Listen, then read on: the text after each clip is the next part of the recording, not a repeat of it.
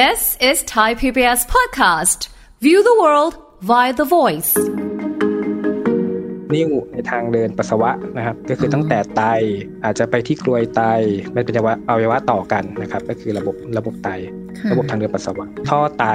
แล้วก็ไปที่บริเวณกระเพาะปัสสาวะนะครับฉะนั้นนิ่วทางเดินปัสสาวะเนี่ยสามารถเกิดได้ทุกที่นะครับของระบบทางเดินปัสสาวะเดิมทีปัสสาวะของเราเนี่ยก็จะมีน้ำนะครับเป็นองค์ประกอบแล้วก็จะมีสารต่างๆซึ่งถ้าเกิดมีภาวะบางอย่างเนี่ยทำให้สารมีเยอะเกินทำให้ตกตะกอนง่ายเกินก็จะรวมตัวกันเป็นผลึกเป็นนิ่วเป็นก้อนหรือปัจจัยอื่นอย่างเช่นเราดื่มน้ำน้อยเกินไปให้ตะกอนมีโอกาสจับตัวเป็นก้อนแล้วก็เป็นนิ่วได้มากฟังทุกเรื่องสุขภาพอัปเดต ท, ทุกโรคภัยฟังรายการโรงหมอกับดิฉันสุรีพรวงศ์สถิตย์พรค่ะ This is Thai พี บี เอส podcast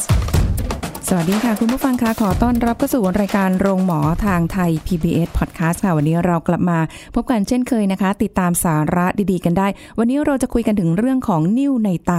อันตรายแค่ไหนนะคะอันนี้เรื่องนี้ก็น่าสนใจนะเดี๋ยวเราคุยกับนายแพทย์วัชรพงศ์ตรีสินชัยอายุรแพทย์โรคไตศูนย์การแพทย์มหิดลบำรุงรักษ์มหาวิทยาลัยมหิดลวิทยาเขตจังหวัดนครสวรรค์ค่ะสวัสดีค่ะคุณหมอคะสวัสดีครับค่ะคุณหมอคะวันนี้เรามาคุยกันนะคะเป็นเรื่องของนิ่วในไตอ่ะมาทำความรู้จักกันก่อนเราเคยได้ยินแต่นิ่วเอ่ออยู่จุดนั้นจุดนี้แต่ไม่เคยได้คุยกันถึงเรื่องของนิ่วในไตอ่ะมาทำความรู้จักกันก่อนนะคะถึง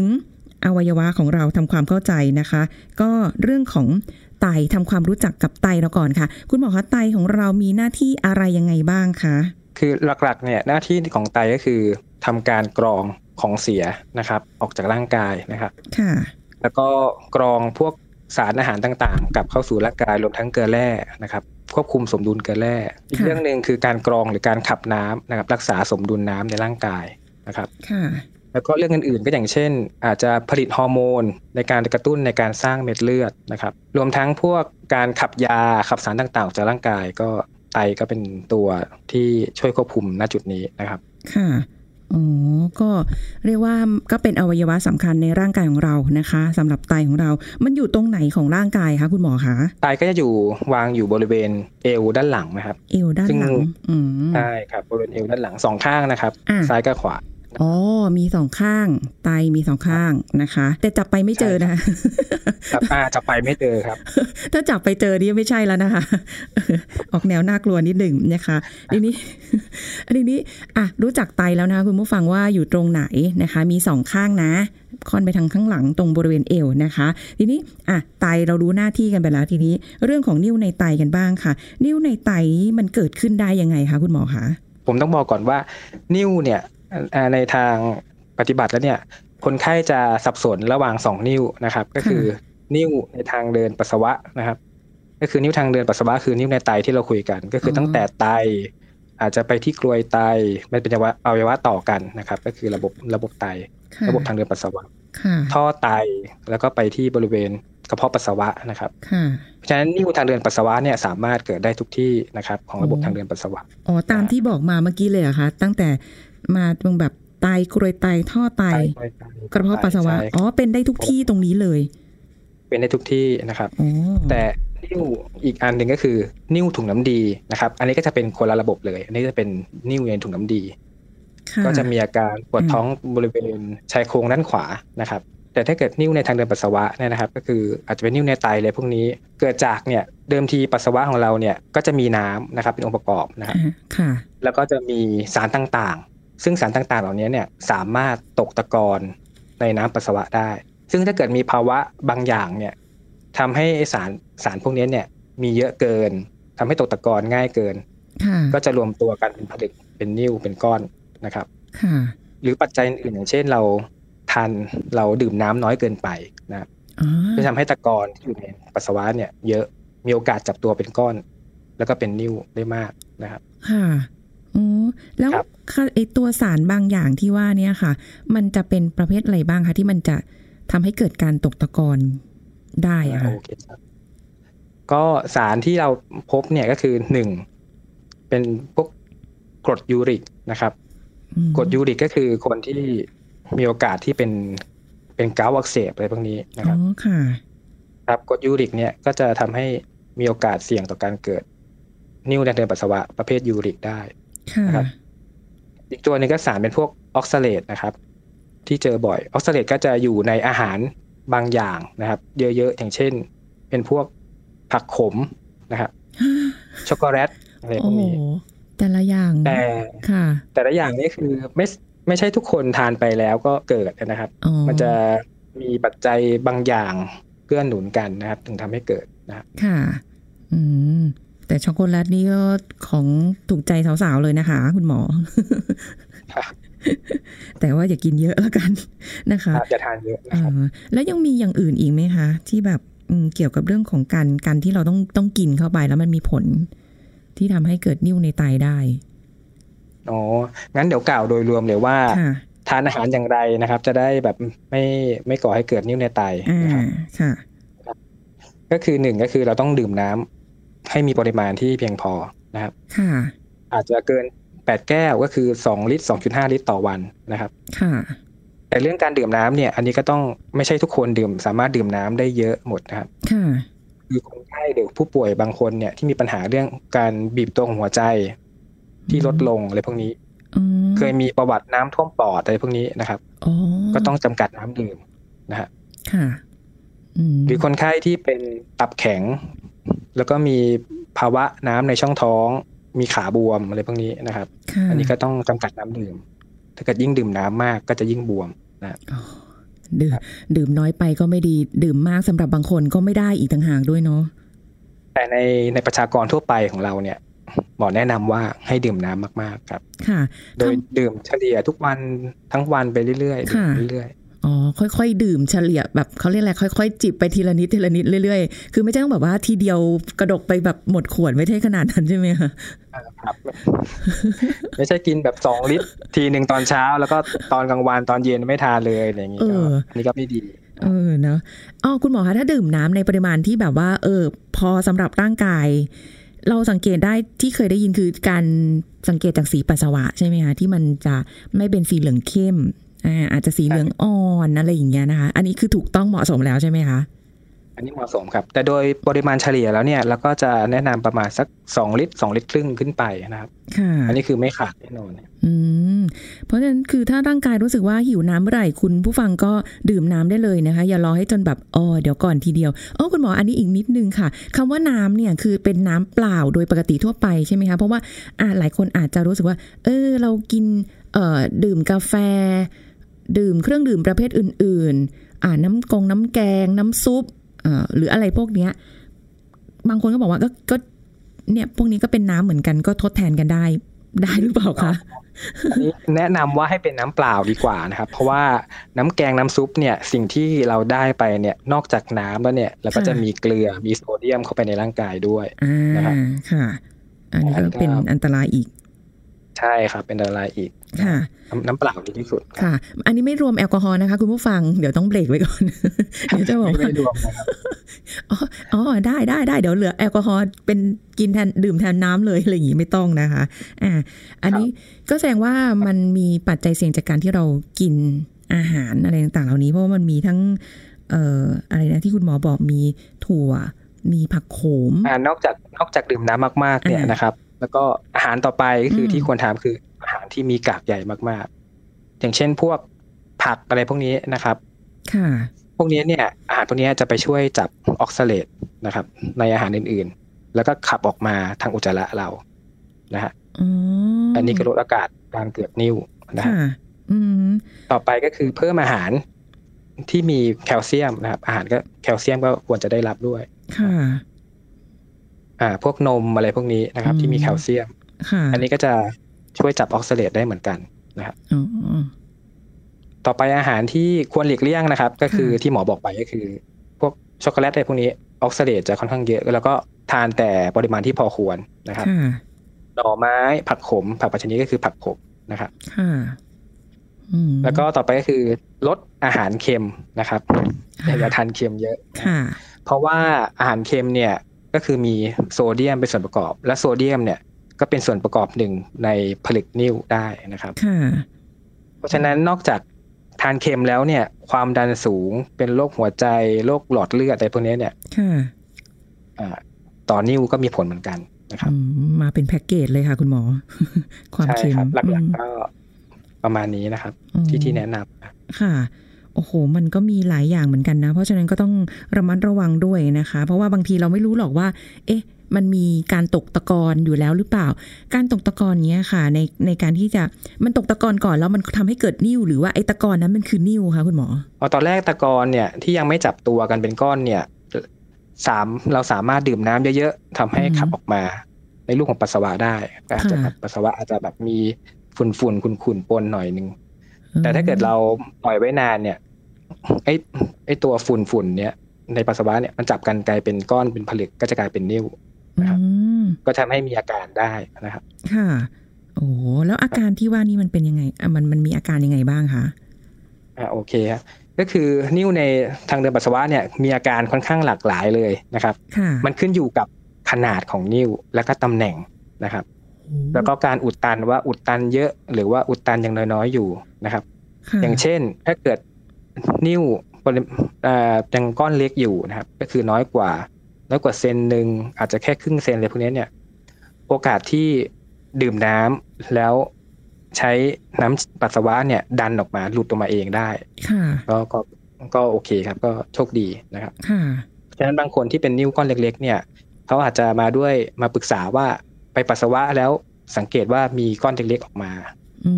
นะครับก้อนกรวดอะไรพวกนี้ออกมาทางปัสสาวะได้นะครับแต่ถ้าเกิดก้อนเนี่ยเริ่มใหญ่ขึ้นมีการไปอุดทางเดินปัสสาวะเนี่ยนะครับคนไข้ก็จะมาด้วยอาการปวดนะครับปวดบริเวณที่แนวทางเดินปัสสาวะเนี่ยวางอยู่นะก็คืออาจจะหลังสองข้างข้างใดข้างหนึ่งนะครับอันนี้คือแนวไตก็คือร้าวตัวปวดตรงท้องน้อยทะลุไปหลังอะไรพวกนี้นะครับแต่ถ้าเกิดเคลื่อนตัวมาบริเวณท่อไตแล้วเนี่ยอันนี้ก็จะปวดแบบค่อนข้างที่จะรุนแรงนะครับปวดจนแบบตัวงอทำอะไรไม่ได้เลยนะครับอาจจะมีร้าวไปบริเวณหน้าขาพวกนี้ได้นะครับหรือถ้าเกิดมีนิ่วบริเวณกระเพาะปัสสาวะเนี่ยก็อาจจะปวดบริเวณท้องน้อยนะครับแล้วนอกจากอาการที่ปวดแล้วเนี่ยอีกอันนึงที่ต้องระวังก็คือนิ่วเนี่ยทำให้เกิดทางเดินปัสสาวะอักเสบได้นะครับเป็นเป็นไหนหายนะเพราะว่าเชื้อแบคทีเรียอักเสบใช่ครับเพราะว่าเชื้อแบคทีเรียพวกนี้เนี่ยจะไปอาศัยอยู่ในนิ่วได้และทำให้การรักษาเนี่ยอาจจะรักษาหายขาดเนี่ยต้องใช้เวลานานนะครับต้องใช้ยาฆ่าเชื้อนานนะครับก็การอักเสบของระบบทางเดินปัสสาวะก็คืออาจจะมีอาการไข้นะครับหรือว่าปัสสาวะแสบขัดปัสสาวะขุ่นอะไรพวกนี้กระปิดกระปอยรู้สึกไม่สุดอะไรพวกนี้นะครับหรือบางคนถ้าเกิดเป็นมากเนี่ยทำให้กรวยไตเนี่ยอักเสบถ้ากรวยไตอักเสบเนี่ยส่วนใหญ่จะมีไข้นะครับแล้วก็หนาวสั่นแล้วก็อาจจะปวดบริเวณบั้นเอวเนี่ยด้านซ้ายหรือด้านขวาที่ที่เป็นเนี่ยนะครับบางครั้งเนี่ยเวลาเราเราสัมผัสหรือไปเคาะนิดนึงบริเวณการวางของไตเนี่ยจะสะดุ้งได้เลยนะครับอันนี้ก็จะเป็นค่อนข้างเยอะนะครับแล้วก็อาการนอกจากเอ่ออาการอื่นๆแล้วเนี่ยก็จะมีบางครั้งเนี่ยตรวจพบเจอด้วยการไปเอ่อตรวจสุขภาพประจำปีนะครับพบว่าตรงบริเวณท่อไตเนี่ยมันบวมทำให้ไตบวมน้ำเกิดจากนิ่วไปอุดตันได้นะคือส่งผลระยะยาวคือทำให้ค่าไตเนี่ยเสื่อมลงเร็วได้นะครับเป็นสาเหตุของเป็นไตเสื่อมเรื้อรังได้นะครับการที่มีนิ่วไปอุดทางเดินปัสสาวะเรื้อรังเนี่ยนะค่ะอย่างอย่างอย่างแบบที่อาการบวมน้ำเนี่ยค่ะเออเคยเคยเห็นสังเกตของคุณพ่อนะคือคุณพ่อไม่เคยไม่อ่าเขาเรียกว่าอะไรดีคะไปตรวจเนี่ยเราไม่เคยรู้เลยว่าท่านท่านมีปัญหาเกี่ยวกับเรื่องของไตอะนะคะจนวันนึงเนี่ยแบบเท้าบวมมากเลยอะค่ะอันนี้คือมันเกี่ยวกับไตเลยใช่ไหมคะแบบมันแบบบวมน้ำอะค่ะเท้าบวมมือบวมอะไรอย่างเงี้ยค่ะถ้าเกิดเท้าบวมเนี่ยก็ต้องดูก่อนว่าเป็นจากระบบไหนนะครับเป็นระบบจากหัวใจหรือเป็นจากระบบตับหรือว่าถ้าเกิดเป็นไตการที่จะพิสูจน์แล้วคือเราก็ต้องส่งดูค่าไตนะครับแล้วก็ตรวจตรวจปัสสาวะว่ามีความผิดปกติหรือเปล่ามันมีหลายปัจจัยแล้วก็มันอาจจะ ทำให้เราคิดว่ามันอาจจะไม่ได้เป็นอันนี้แต่เป็นอย่างอื่นก็ต้องคือต้องไปไปพบแพทย์ไปดูว่ามันเกิดจากสาเหตุอะไรปัจจัยอะไรด้วยใช่ไหมคะแสดงว่ามันปัจจัยเสี่ยงของการเกิดนิ่วในไตเนี่ยมันมีมันมีเยอะมากมันมีหลายอย่างมากนอกจากที่เมื่อกี้คุณหมอบอกอีกใช่ไหมคะอย่างอย่างพวกแบบพันธุกรรมอย่างนี้เป็นไปได้ไหมคะอ๋อพันธุกรรมก็มีส่วนนะครับค่ะพันธุกรรมบางอย่างทำให้การจับตกตะกอนในปัสสาวะเนี่ยเป็นมากกว่าคนปกตินะครับค่ะหรือว่ามีการพันธุกรรมบางอย่างทำให้สารตั้งต้นที่ทำให้เกิดตัวนิ่วเนี่ยมากขึ้นนะครับค่ะอย่างเช่นมีกรดยูริกในร่างกายเยอะอะไรพวกนี้นะฮะอืมแล้วอย่างพวกการกั้นปัสสาวะนานๆมีผลไหมคะอ๋อการกั้นปัสสาวะนานๆเนี่ยก็จะมีผลนะครับก็คือหนึ่งก็คือทำให้น้ำปัสสาวะเนี่ยที่จะที่จะขับสารที่ตกตะกอนออกไปผลึกไปเนี่ยมันโฟลว์ช้าลงมันไหลช้าลงนะก็ทำให้เวลาในการตกตะกอนเนี่ยมันมากขึ้นนะครับอีกเรื่องนึงการกั้นปัสสาวะเนี่ยบ่อยๆเนี่ยทำให้เกิดความเสี่ยงต่อการเกิดการติดเชื้อทางเดินปัสสาวะได้มากขึ้นครับเพราะฉะนั้นเราไม่ควรจะกั้นปัสสาวะนะครับอันนี้จะเป็นเรื่องยากสำหรับคุณผู้หญิงนะคะเวลาที่ต้องเดินทางนะคะเออหาห้องนงห้องน้ำอะไรอย่างนี้อาจจะยากนิดนึงแต่พยายามอย่ากลั้นดีที่สุดคือหมายความว่าถ้าร่างกายส่งสัญญาณว่าอ่ะปวดแล้วนะแวะปั๊มแวะข้างเออแวะปั๊มนะคะหรืออะไรอย่างเงี้ยจะดีกว่าใช่ไหมคะอย่าอย่าแบบพยายามอั้นอั้นอั้นไว้แบบนั้นไม่ดีใช่ไหมคะครับยิ่งยิ่งอั้นบ่อยๆนี่ยิ่งส่งผลเลยใช่ไหมคะเสี่ยงเลยยิ่งยิ่งเสี่ยงครับโอ้โหไม่กล้าแล้วค่ะ ไม่กล้ากันแล้วค่ะนะคะเออแล้วก็พวกเกี่ยวกับยาบางอย่างหรืออะไรอย่างวิตามินซีเงี้ยค่ะที่ได้ยินมาคือแบบเอ๊ะวิตามินซีมันจะทำให้เกิดนิ่วในไตได้ด้วยเหรอคะอืมคือโดยทั่วไปเนี่ยวิตามินซีเนี่ยอาจจะทำให้เกิดนิ่วในไตได้ด้วยเพราะว่าอาจจะมีสารตั้งต้นทำให้เกิดผลึกเนี่ยในทางเดินปัสสาวะเนี่ยได้ได้มากนะครับเพราะฉะนั้นเราเวลาที่คนที่ทานวิตามินซีเนี่ยอันนี้ที่ที่หมอแนะนำเนี่ยหมอแนะนำว่าควรจะดื่มน้ำนะครับให้มากด้วยนะครับจะได้มีการปัสสาวะออกมาขับพวกตะกอนพวกสารตั้งต้นในพวกนี้ที่ทำให้เกิดผลึกเนี่ยออกมาได้เยอะนะครับค่ะอืมครับต้องดื่มน้ำตามเยอะๆมากๆมากๆมากๆเลยนะคะคุณผู้ฟังโอ้เพราะว่าเพราะว่ากินวิตามินซีอยู่เหมือนกันนะคุณหมอแต่ว่าแบบเออไม่แน่ใจว่าดื่มน้ำตามในปริมาณที่มันมากพอหรือเปล่าอาจจะต้องมากกว่าปกติใช่ไหมคะใช่ครับแต่ก็คือไม่ไม่ได้เป็นทุกคนนะครับว่าแบบทานวิตามินซีทุกคนต้องต้องเกิดอะไรพวกนี้ค่ะค่ะขึ้นอยู่กับปัจจัยของตัวเราด้วยนะครับการดื่มน้ำด้วยอะไรพวกนี้นะครับค่ะเพราะฉะนั้นไม่อยากเป็นนิ่วในไตก็ดื่มน้ำเยอะๆนะคะคุณผู้ฟังนะคะแล้วมันจะมีอาการแบบไหนยังไงบ้างคะคุณหมอคะที่จะเริ่มรู้สึกว่าเฮ้ยมันมีความเสี่ยงแล้วนะเราเราสังเกตตัวเองยังไงได้ไหมคะคุณหมอก่อนที่เราจะไปหาคุณหมอเนี่ยเอ้ยมันมีอาการอะไรบอกก่อนไหมคะครับก็คือต้องแบ่งเป็นสองอย่างก็คือคนที่ไม่มีอาการก็คือไปตรวจพบโดยบังเอิญจากการตรวจร่างกายนะครับที่สุขภาพประจำปีอันที่สองก็คือเริ่มมีอาการของนิ่วไปอุดกั้นทางเดินปัสสาวะนะครับแม้ว่าจะเป็นอาการปวดนะครับเหมือนเหมือนที่หมอได้ได้บอกไปนะครับหรือว่าคนไข้ที่ติดเชื้อทางเดินปัสสาวะบ่อยๆอะไรพวกนี้นะครับอันนี้ก็ต้องน่าสงสัยนะครับส่วนการการตรวจวินิจฉัยเนี่ยพอเวลาเราไปพบคุณหมอแล้วใช่ไหมครับคุณหมอก็จะทำการซักประวัติตรวจร่างกายนะครับแล้วก็อย่างหนึ่งคือร่วมกับตรวจปัสสาวะนะครับเพราะว่าถ้าเกิดนิ่วในทางเดินปัสสาวะเนี่ยมีโอกาสที่เราจะพบความผิดปกติก็คือจะมีเม็ดเลือดแดงเนี่ยปนออกมาปัสสาวะได้นะครับนอกจากนั้นเราก็เอ็กซเรย์นะครับภาพช่องท้องนะครับส่วนบริเวณที่ไตกับทางเดินปัสสาวะนะครับเราก็จะเห็นเป็นสารทึบแสงที่อยู่ในแนวทางเดินปัสสาวะนะครับอันนี้ก็ต้องระวังว่าอาจจะเป็นพวกนิ่วทางเดินปัสสาวะได้นะครับแล้วก็หลังจากนั้นถ้าเกิดสงสัยจะดูเพิ่มเติมแล้วก็จะส่งอัลตราซาวด์นะครับหรือว่าไปทำซีทีสแกนเพื่อจะทำให้เห็นตัวรอยโรคนั้นเนี่ยได้ดีขึ้นได้ชัดเจนขึ้นค่ะอืมครับแล้วนิ่วที่อยู่ในในไตอย่างเงี้ยค่ะหรือว่าในระบบทางเดินปัสสาวะตรงนี้เนี่ยไม่ว่าจะจุดไหนก็แล้วแต่ เอ่อ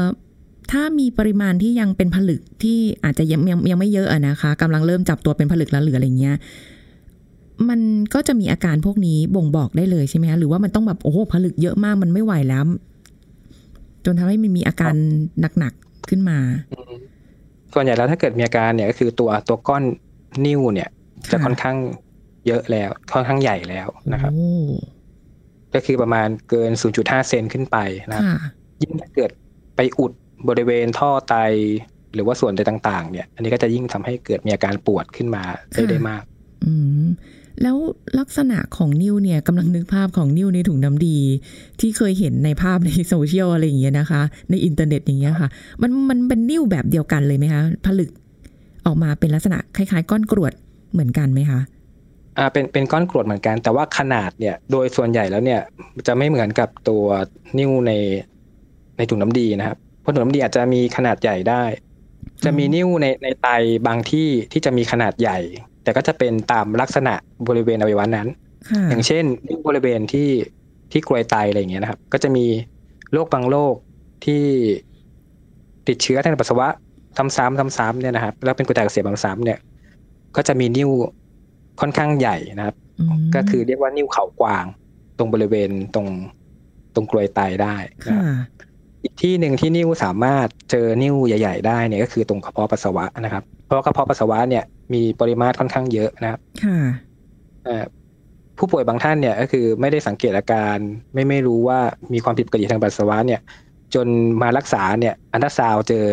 นิ่วเนี่ยขนาดแบบหลายเซนก็มี สามถึงสี่ เซนอะไรพวกนี้ในทางเดินปัสสาวะในกระเพาะปัสสาวะเนี่ยก็เจอได้ค่ะเฮ้ยใหญ่ใหญ่มากเลยโอ้โห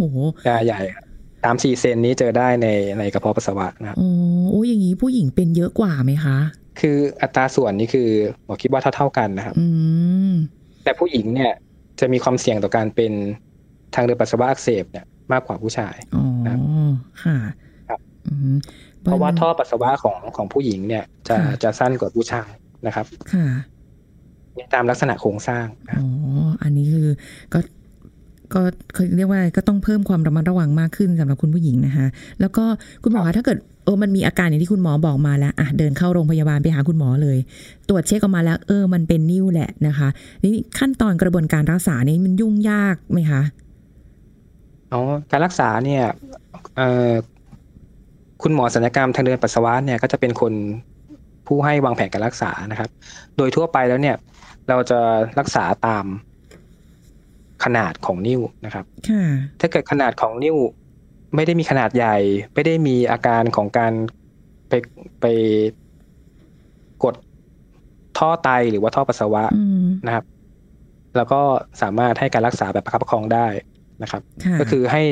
ปรับเปลี่ยนพฤติกรรมการดื่มน้ำมากๆอะไรพวกนี้แล้วก็ให้ยาช่วยระงับอาการปวดเพราะว่านิ่วที่ขนาดเล็กเนี่ยสามารถหลุดออกมาได้นะครับส่วนใหญ่นะแต่ถ้าเกิดเป็นนิ่วขนาดใหญ่แล้วก็มีอาการเยอะนะฮะหรือว่ามีภาวะแทรกซ้อนอื่นๆอย่างเช่นเป็นพวกติดเชื้อบ่อยๆอะไรพวกนี้นะครับในปัสสาวะบ่อยๆเนี่ย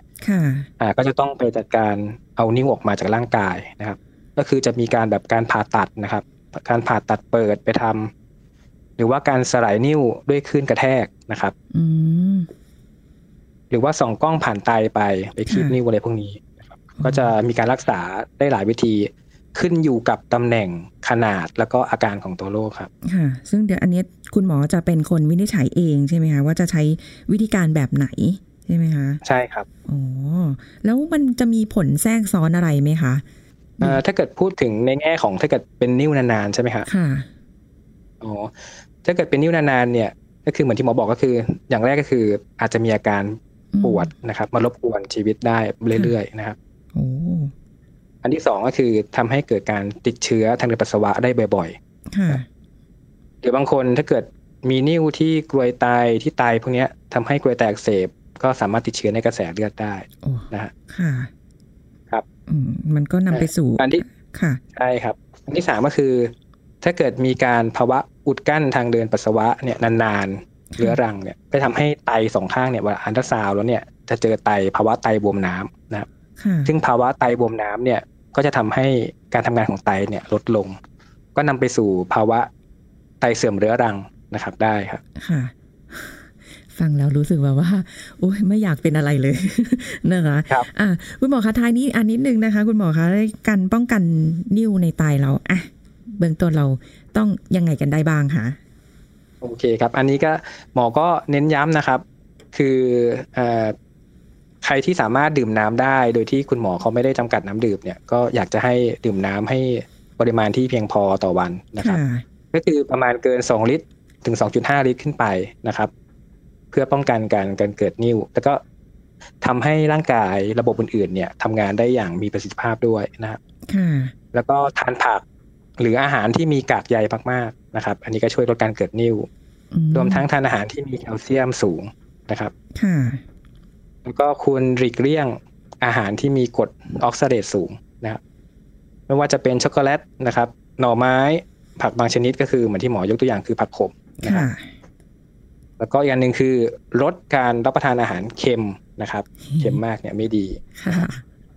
นะครับแล้วก็อยากจะเชิญชวนทุกคนนะครับว่าหมอคิดว่าสิ่งที่สำคัญที่สุดเนี่ยไม่ใช่การรักษาโรคนะครับก็คือหมอว่าการป้องกันเนี่ยอันนี้เป็นสิ่งที่สำคัญมากนะครับก็คือเหมือนที่หมอบอกก็คือพยายามทานอาหารให้ให้ไม่ให้เกิดนิ่วความเสี่ยงต่อการเกิดนิ่วในไตเนี่ยน้อยแล้วก็ควรจะตรวจสุขภาพนะครับประจำปีนะครับสักครั้งหนึ่งต่อต่อปีก็ก็โอเคนะครับเพราะเราอาจจะไปเจอนิ่วโดยบังเอิญในพวกนี้เราจะได้รีบทำการรักษานะครับก่อนที่มันจะส่งผลมีภาวะแทรกซ้อนอื่นๆตามมาค่ะอืมก็เป็นวิธีการที่ลักษณะของการปรับเปลี่ยนพฤติกรรมของเรานะคะถ้าไม่อยากเป็นนิ่วนะคะแล้วก็ที่สำคัญคือถ้าไม่อยากจะต้องมานั่งเอ่อผ่าตัดหรือมาทำการรักษาเนี่ยเราสู้เราป้องกันจะเป็นทางที่ดีกว่านะคะเอาล่ะวันนี้ก็ต้องขอขอบคุณคุณหมอวัชรพงศ์ด้วยนะคะที่มาร่วมพูดคุยในรายการโรงหมอของเราค่ะขอบคุณค่ะคุณหมอค่ะสวัสดีค่ะสวัสดีครับค่ะเอาละค่ะคุณผู้ฟังคะหมดเวลาแล้วกับรายการโรงหมอทางไทย พี บี เอส Podcast นะคะวันนี้ต้องลาไปก่อนค่ะขอบคุณที่ติดตามรับฟังพบกันใหม่ครั้งหน้านะคะสวัสดีค่ะ This is Thai พี บี เอส Podcast ในหนึ่งวันคนเรามีเวลายี่สิบสี่ชั่วโมงเท่ากันทุกคนการใช้เวลาของแต่ละคนให้มีคุณภาพมีปัจจัยอะไรบ้างที่เข้ามาเกี่ยวข้องดร.สุววุฒิ วงศ์ทางสวัสดิ์นักจิตวิทยาการปรึกษามาเล่าให้ฟังครับจริงๆแล้วในชีวิตแต่ละคนนะครับมันจะมีห่วงเวลาของการจำเป็นต้องใช้กับแต่ละสิ่งไม่เท่ากันหรอกแต่บางทีแปด แปด แปดถ้าสมมติเราไม่ต้องไปไปซื่อตรงกับเวลามันมากแต่อาจจะหมายถึงว่าสามส่วนเนี้ยเป็นส่วนที่สำคัญต่อชีวิตเราในอัตราส่วนที่เท่าๆกันใช้คำว่าอัตราส่วนนะแต่ผมไม่ได้พูดถึงว่าเวลาต้องเท่ากันแต่หมายถึงน้ำหนักของมันความสำคัญของมันเนี่ยมันอาจจะเท่าๆกันแหละจริงๆสิ่งที่สำคัญมากกว่าการแบ่งส่วนอาจจะเป็นเรื่องของการใช้เวลาได้มีคุณภาพหรือเปล่าสมมติอาจสมมติแปดชั่วโมงของการนอนเรานอนบนเตียงก็จริงแต่หัวคิดไม่หยุดแล้วนอนไม่หลับมันจะเรียกว่านอนได้ยังไงหรือทำงานนั่งอยู่ในออฟฟิศใช่แหละแปดชั่วโมงแต่เผลอถ่ายโซเชียลมีเดียแล้วก็ได้ทำงานจริงๆสองชั่วโมงเราจะเรียกว่าการทำงานนี้มีคุณภาพได้ยังไงหรือไปเรียนหนังสือมัวแต่นั่งคุยกับเพื่อนแล้วเราก็จบมาแบบไม่รู้อะไรเลย แต่ก็จบ แต่ก็จบเราจะเรียกว่าคุณภาพได้ยังไงหรือแม้กระทั่งก้อนสุดท้ายครับแปดชั่วโมงที่มีความหมายกับตัวเรากับคนสำคัญและการพักผ่อนทางใจสมมุตินะคนบางคนโชคร้ายครับเกิดในกรุงเทพใช่ใช้เวลาเดินทางเดินทางสมมุติหายไปสี่ชั่วโมงไปสองชั่วโมงกับสองชั่วโมงไอ้แปดชั่วโมงเนี้ยที่ควรจะได้ใช้เพื่อตัวเองจริงๆหายไปละสี่เหลือสี่ซึ่งสี่เนี่ยครับยังไม่รวมเวลาอาบน้ำอีกนะยังไม่รวมเวลากินข้าวนะสุดท้ายครับคนบางคนเนาะอาจจะเหลือแปดชั่วโมงสุดท้ายเนี้ยไว้ให้ตัวเองได้แค่แบบนั่งไถมือถือชั่วโมงเดียวก่อนนอนนะThis is Thai พี บี เอส Podcast ติดตามรายการทางเว็บไซต์และแอปพลิเคชันของ Thai พี บี เอส Podcast Spotify, SoundCloud, Google Podcast, Apple Podcast และ YouTube Channel Thai พี บี เอส Podcast Thai พี บี เอS Podcast View the world via the voice